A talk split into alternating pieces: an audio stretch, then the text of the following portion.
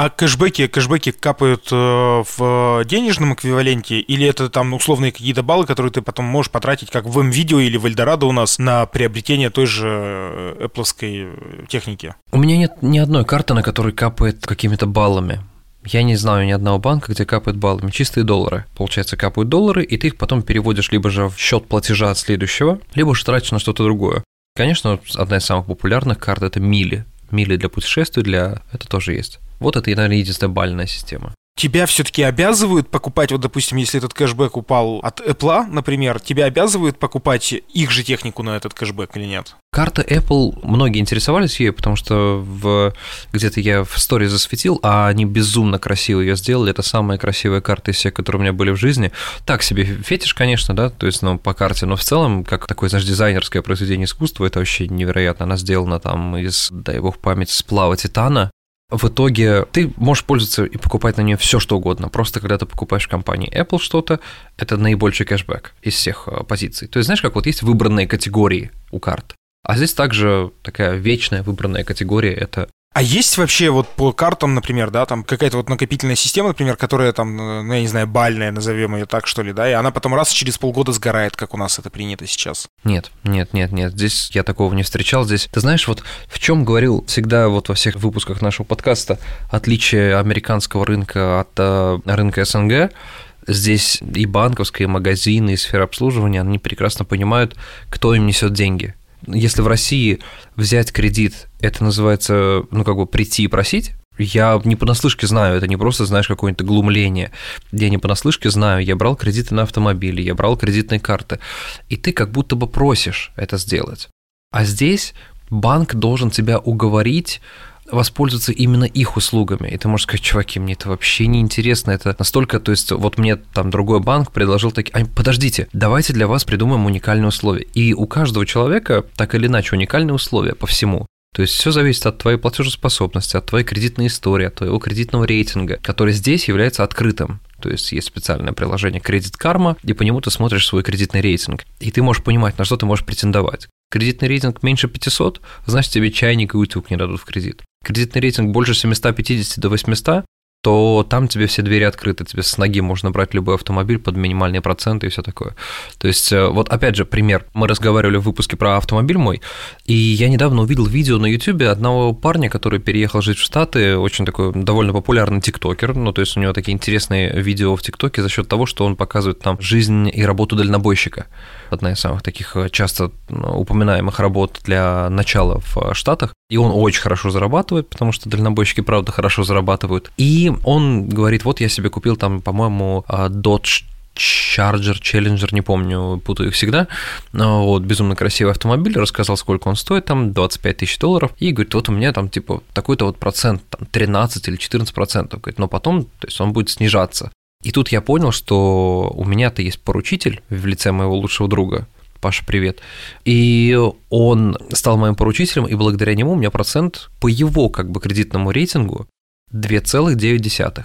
То есть, видишь, два человека, он тоже офигенно зарабатывает, э, вот этот дальнобойщик, но вот какая разница в процентах. То есть все дико индивидуально, и ты можешь вечно торговаться. Ты должен уйти в довольном состоянии. Сколько времени нужно двигаться к кредитному рейтингу, там, ты говоришь, что, что 750-850? Ну, тут, знаешь, есть два таких нюанса. Тут э, две шкалы. Одна кредитный рейтинг, а другая кредитная история. То есть кредитный рейтинг э, изначально тебе дается уже, ну, неплохой, но так как кредитная история у тебя маленькая, и кредитный баланс у тебя маленький, это все равно аукается. А так я думаю, что в целом пару лет ну, чтобы не сильно вот прям вот заморачиваться, потому что есть люди, которые умеют прокачивать кредитный рейтинг э, очень быстро, какими-то там странными путями. Я точно не знаю, но есть люди, которые такие услуги предлагают даже. А вот э, в целом, если не торопясь и самому потребительски, то, я думаю, полтора года, два. Я слышал, я не знаю, честно, вот сейчас, может быть, э, я выдерну что-то из наших с тобой разговоров э, и твоих рассказов. Может быть, я где-то слышал это на стороне. То, что изначально ты делаешь кредитный рейтинг сам себе. То есть ты должен на кредитку положить какие-то деньги для того, чтобы изначально начать ими распоряжаться. Или это не так? Как это происходит? Знаешь, как вот есть э, маленькая фея, твоя первая косметика, да? Это твоя первая кредитка. Ты приходишь в банк, э, во-первых, ты должен открыть дебетовую карту, и через месяц или там через две недели после дебетовой карты сказать, а дайте мне, пожалуйста, кредитную карту тебе дают кредитную карту, которая идет с маркировкой такой secure, то есть э, защищенная кредитная карта, то есть ты на нее кладешь 300 или 500 долларов, и ими пользуешься, и банк как бы видит, что ты нормально распоряжаешься этими деньгами, но они выглядят... То есть он должен понаблюдать за тем, как ты распоряжаешься хотя бы собственными средствами для начала. Да, это 300-500 долларов, но при этом они выглядят в твоем счете как кредитные, потому что если ты их потратил, ты должен их погасить, то есть если ты потратил, ты должен погасить, если ты карту закрываешь, они возвращаются. Но вопрос в том, что тебя иногда банки не спрашивают и повышают твой кредитный лимит, то есть сколько тебе денег на картах. Потому что для того, чтобы твой кредитный рейтинг был хороший, в идеале ты должен тратить не более 20% своего кредитного лимита с карты. А почему вот некоторые говорят, кто там, кто просил тебя повышать мой кредитный там лимит, там мне не нужно вот это много денег. Нет, нужно, потому что если у тебя 100 тысяч долларов, то значит 20% из этого – это двадцатка. А если у тебя 1000 долларов, то это всего лишь 200 долларов. 200 долларов. Да, и получается, что ты купил там что-нибудь на 300 долларов, и ты уже как бы немного на границе того, чтобы тебе из-за этого кредитный рейтинг понизили на процентик, на 2 процентика. Из-за таких нюансов все стремятся, и вот у многих моих друзей кредитный лимит там по 150 тысяч долларов, по 100 тысяч долларов – это нормальная история. Мне, кстати, недавно уже ипотеку предлагали. Какой процент ипотечный будет? Я совру, если скажу, потому что я не помню, Тим. Но я помню сумму, которую мне предложили, одобрили уже сейчас. Это 354 тысячи долларов на, по-моему, 20 лет. 20 лет где-то. На покупку жилья на Манхэттене. Да, за 354 тысячи долларов на Манхэттене. Но опять же нет. Только дверь можешь купить. Когда мы узнавали вот в том году, не в 2022, а в 2021, в итоге года звучало, что самая дешевая квартира на 2021 год была 158, по-моему, тысяч долларов на Манхэттене. Но это прям вот, ну вот халупа, вот халупа-халупа. Там же тоже много старого жилья. Ну подожди, давай так, что значит халупа? Бабушкина халупа в России и бабушкина халупа в США, мне кажется, это разные вещи, нет? Бабушкина халупа в России и бабушкина халупа в США в целом одинаковые вещи. Одинаковые. Потому что, ну да, на Манхэттене это, конечно, будет старое жилье, очень старое жилье, поверь, оно будет сильно древнее хрущевки. Вот ориентировочно какой год? Вообще базовое такое строительство именно в Бруклине, где-то вот в домах, которые, вот, например, я сейчас живу, оно это 30-е годы а там еще немного раньше, то есть это 20-е годы, может быть, даже... Примерно понимаю, о чем ты говоришь, потому что я первое мое жилье в Екатеринбурге было, это комната в коммунальной квартире. Напротив меня через дорогу стоял и до сих пор стоит огромный жилой комплекс Атриум, вот, и когда первые вот разы ко мне друзья приезжали, э, я уже там с семьей, у меня тогда был один ребенок, мы жили втроем два года в этой коммуналке, и когда первые разы ко мне друзья приезжали и говорили, я их вез к себе, они видели Атриум, о, ты здесь что ли купил? Я говорю, нет, нет, прости, э, уличный туалет, да, и вот за ним... Справа от него. Но что самое интересное, дом мне казался до покупки абсолютно, ну, такой, то есть я как бы не избалованный человек, приехал, посмотрел это жилье, такой подумал, ну, нормально, как бы пойдет в центр города, тем не менее. И когда мы уже стали, я не поинтересовался, какого года этот дом, когда мы стали подписывать документы, я увидел, что дом 1927 года, то есть три года как Ленин только умер, понимаешь? А ты же все от этого меришь, да? Вот этой даты. С тех пор, как Ленин стал горизонтальным. Так вот, я не увидел, что этот дом... Ну, то есть мне повезло. Может быть, потому что этот дом стоял в центре и стоит. А, там до сих пор живут люди, мы до сих пор с ними общаемся. И отличительная характерная черта этого жилья была в том, что в этом доме э, в коммуналках не было ванных. Представляешь? А почему? Объясняю. Вот говорят, помнишь, такая у нас пословица есть, э, раздевалка здесь, а баня через дорогу. Слышал когда-нибудь такое? Так вот, эти дома были построены таким образом, что наш дом находился как раз вот на своем месте, а через дорогу, где сейчас этот шикарный атриум, жилой комплекс наш, были бани. В принципе, люди в 20-е годы, когда это построили, да, ну, то есть, по сути, только... Это было нормой, я думаю. Это было нормой, из дома выйти и пойти в баню через дорогу. Но ты в целом, как старовер, тоже не брезговал, да? Конечно, я, я познакомился с ребятами из Атриума, с несколькими семьями и стал ходить к ним мыться. А, то есть ты, ты говоришь, ребят, на вашем месте была баня, но мыться буду я Пролетарии всех стран. Когда там уезжаете на дачу?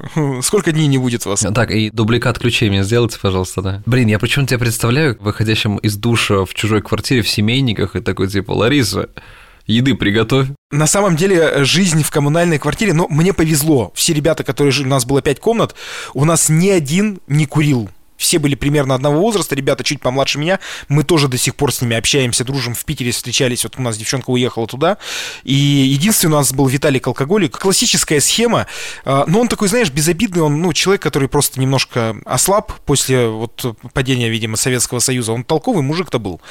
И, ну, конечно, ванна уже была сделана, эта конструкция очень интересная, она была сделана в кухне. Ванна в, ку... ванна в кухне, это круто. Это круто. Первое время, когда мы... Ты можешь готовить и купаться одновременно, это прикольно. Тимофей, помешай картошечку. Ты такой раз и рукой дотянулся. Тимофей, воду не сливай, мы мне еще сварим что-нибудь. Помидоры ополосну. Слушай, но тем не менее, э, я не мог себе представить, э, что мне придется в таких условиях жить. А, на самом деле человек привыкает ко всему. Конечно, мы там старались следить за чистотой, у нас были дежурства, как полагается, все это все было. Но сам факт, что мы мылись в том же месте, где находится кухня, по-моему, но зато с видом, то есть, ты понимаешь, у тебя, э, у нас было затонировано окно, и э, ты мог спокойно, стоя... Я вообще мечтаю себе, чтобы следующее мое жилье было с ванной комнатой с большим окном. В Москве такие есть. А я думал, с ванной комнатой в кухне в Москве такие есть на Авито, которые, знаешь, типа 4 квадратных метра. Да, да. Ты мог мыться и наблюдать большой город, так как у нас кухня выходила на центральную улицу от Набелинского. Ты мог мыться и наблюдать, как э, проезжают байкеры, как едет, едет огромное количество машин, потому что дорога широкая. А моя комнатка находилась, наоборот, во дворе. И ты как бы э, очень круто, ты в кухне получаешь все удовольствия большого города, а заходишь в комнату, и ты оказываешься в маленьком дворике, как бы, ну, классно. В целом, твои мечты могут могут стать реальностью в любой день. Знаешь, когда я делал ремонт в России, э, в своей квартире, в которой жил, а, у меня остался один незакрытый гештальт из всех моих мечт, но вот у меня первый гештальт, я его закрыл и был безумно счастлив, это панорамные окна, это просто, я вот с пола до потолка, это такой кайф, почему вот мы делаем, знаешь, вот по грудь, если дом позволяет, если уж у нас нет правил а, изменения фасада. Я не говорю про новые дома, где, конечно, есть правила изменения фасада, и это запрет. Но мой гештальт не закрытый, это я безумно хотел телевизор в ванной комнате. Именно прям плазму повесить в ванной комнате под каким-то защитным, знаешь, полимерным стеклом, но просто вот я так думал, как это было бы круто, и какую-нибудь аудиосистему туда как бы заканчиваем буржуазные разговоры. Возвращаемся в нашу реальность. Полетали. И знаешь, такое ощущение, что ты меня сейчас ущипнешь, и я проснусь и такой, типа, нет, что-то размечтался. я снова в Самаре. ну, в смысле, ты. Самару я люблю. Вот знаешь, хоть убей, вот э, почему-то многие думают, что уехав сюда и разговаривая о плюсах Америки, я перестал любить свой город или же там место, в котором я жил.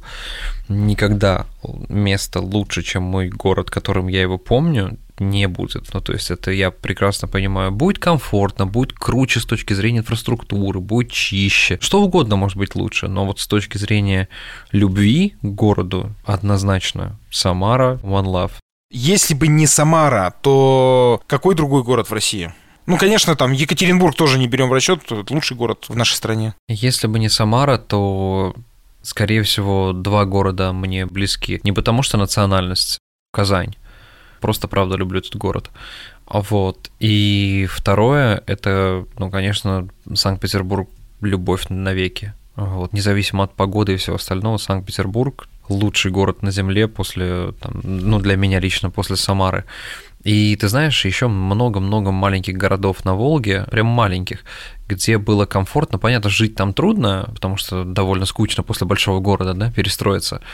Но я из-за того, что работал на теплоходах, помню свою бытность в молодости, и мы путешествовали по Волге, и я зах... мы заходили в такие города, я думаю, боже мой, например, знаешь ли ты город под названием Козьмодемьянск? Нет. Город на Волге, а, который славится тем, что там снимали 12 стульев. И это настолько... Гайдаевский или Захаровский? Следующий вопрос.